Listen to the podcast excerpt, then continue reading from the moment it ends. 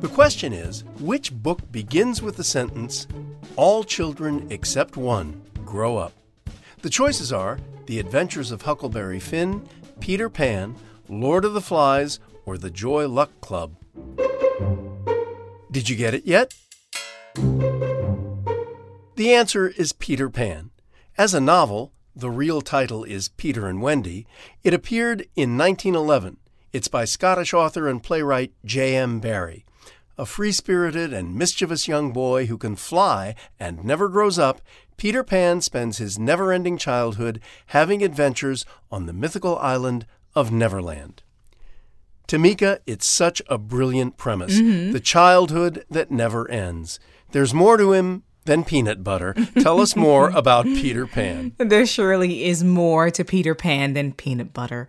You know, Pan was the brainchild of J.M. Barrie, a novelist and playwright. You know, everyone knows the story of Peter Pan, who led the Lost Boys on this imaginary island called Neverland. This mythical place was filled with fairies, mermaids, indigenous people, and arr, pirates. it's a great story to read to kids at bedtime. It sure is, but who was J.M. Barrie? I mean, this is a guy who wrote a classic piece of literature. Well, Barrie was born and raised in Angus, Scotland, and was one of 10 children. He loved storytelling and reading while growing up. Some of his favorites were Penny Dreadfuls and the historical romances from James Fenimore Cooper. When he was in high school, he created a drama club with his friends to hone his skills. After secondary school, he was dead set on becoming an author, but his family had other plans. They wanted him to get into the ministry. So, somebody gave in. Who? well, he did. He enrolled in the University of Edinburgh to study literature and graduated with a master's in arts. One character trait that stands out to me about Barrie is that this man was not a quitter. After he graduated, he took stories that he and his mother shared and turned them into a successful series for the London based publication St. James Gazette. They became the foundation for novels he later wrote. But afterwards, he didn't do well for years. That didn't stop him, though. He went on to write plays that were mostly hit or miss.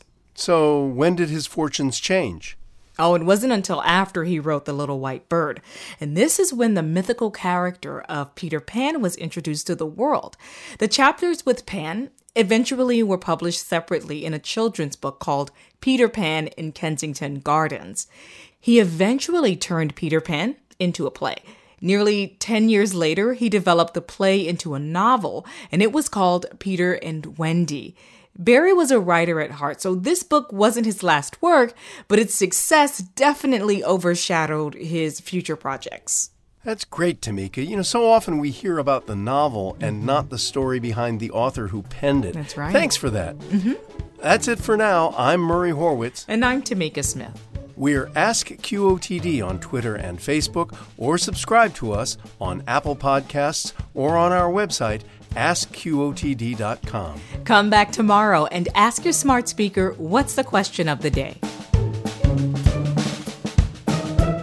Learn something new every day.